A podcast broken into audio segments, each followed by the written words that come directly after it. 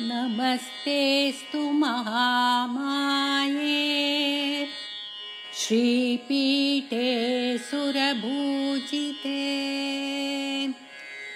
सङ्घचक्रगदाहस्ते Hello, welcome to the podcast at forallourkids.com.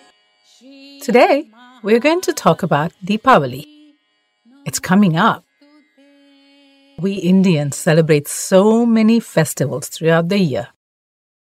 But Deepavali has a special place in our hearts, doesn't it? If Navratri is the celebration of the victory of good over evil, then Deepavali is its continuation. Deepavali, also known as Diwali, falls somewhere in between October and November. Deepavali is celebrated by Hindus all over India. Though it's not very big in Kerala, it is a vibrant holiday. People clean their homes, they prepare many festive dishes, they buy new clothes, burst firecrackers, and light lots and lots of lamps. This is also a time of greeting and exchanging gifts with friends and family. India's diversity is seen in the many ways Deepavali is celebrated in different parts of the country. In the south, people of Tamil Nadu, Andhra Pradesh, Telangana, and Karnataka celebrate Deepavali for just one day.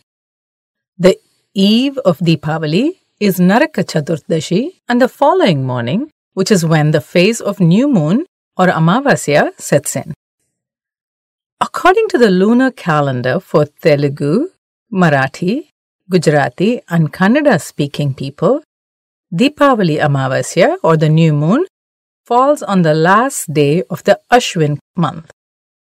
For the North Indians, the Amavasya falls on the first day of the Karthik month. Now, the North Indian states, they celebrate Deepavali for three or five days. Why is Deepavali celebrated? Well, it depends on which part of India you are from.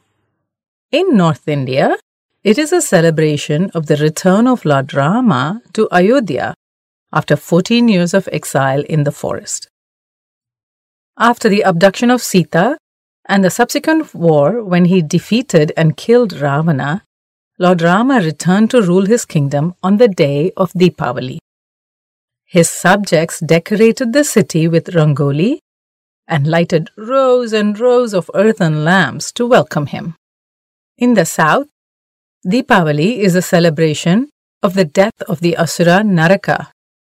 Naraka Narakasura was the son of Mahavishnu and Bhudevi. He was born when Mahavishnu took the form of Varaha or the wild boar and rescued Mother Earth from Hiranyakashipu.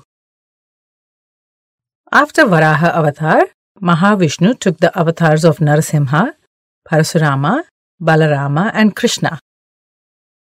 During this time, Naraka gained such powers that nobody could defeat him. His atrocities were unbearable. Finally, Lord Vishnu, as Krishna, fought Narakasura with the help of Satyabhama. Satyabhama killed Narakasura and as a result of a boon given to him, Deepavali is celebrated to rejoice in the death of Narakasura. Let us look at how we celebrate Deepavali across India.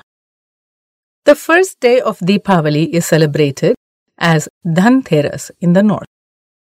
Dhanteras is about dhan, that is wealth, and Teras, which is 13, for the 13th day of the waning phase of the moon. On this day, people worship goddess Lakshmi. They buy new ornaments as a way to gather wealth. This is a really important day for gold merchants in India. Kubera, the treasurer of the Devas, is also worshipped on this day. Kali Chaudas is celebrated on the same day as Naraka Chaturdashi. In the East, Kali Chaudas is said to be the day that evil is driven out. Kali is worshipped on this day. In the south, lamps are lit all around the house on Naraka Chaturdashi. The following morning, on Amavasya, people take an oil bath before sunrise and offer tarpan, that is water, and til or sesame, to their ancestors. This is the day of Deepavali. In the north, people light lamps all around the house in the evening. Bali Pratipada Day is the fourth day of Deepavali. Maharashtrians believe that Chakravarti Mahabali, after he was liberated by Vamana, Vishnu's avatar, visits earth on this day. Large rangoli designs are drawn in homes, and people wear new clothes and exchange sweets and gifts the merchants and traders start their new accounting year on Bali Pratipada. Bhai the last day of Deepavali, is observed by all North Indians. Brothers visit their sisters with gifts. The sisters treat them to a feast. It is a day of bonding between siblings. Hindus believe that taking a bath before sunrise is the equivalent of bathing in the Ganga and that Goddess Lakshmi is present in the oil on this occasion. Hence, the compulsory oil bath.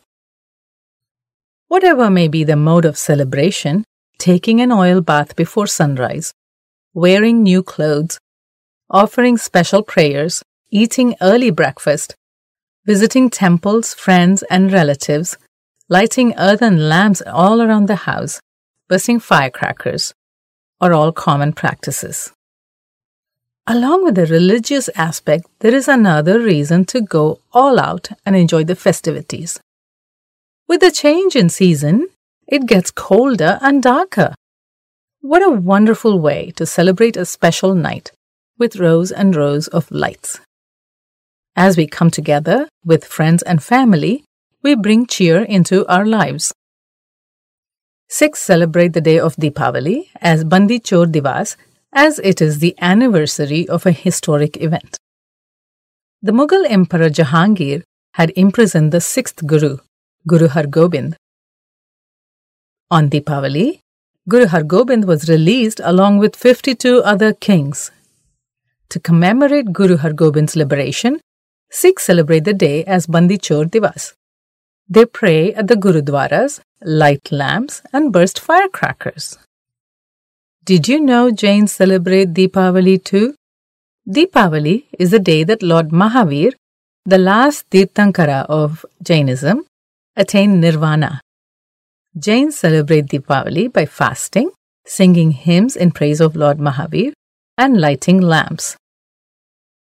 Whatever may be the reason behind the Deepavali celebrations in your family, enjoy the festivities don't forget to exchange gifts and greetings with your loved ones and be safe with the firecrackers.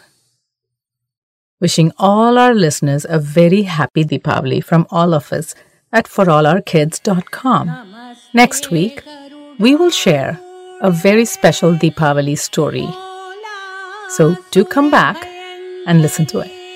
Until then, goodbye.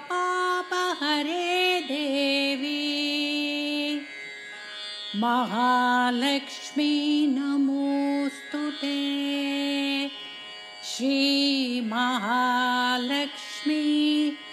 नमोऽस्तु ते।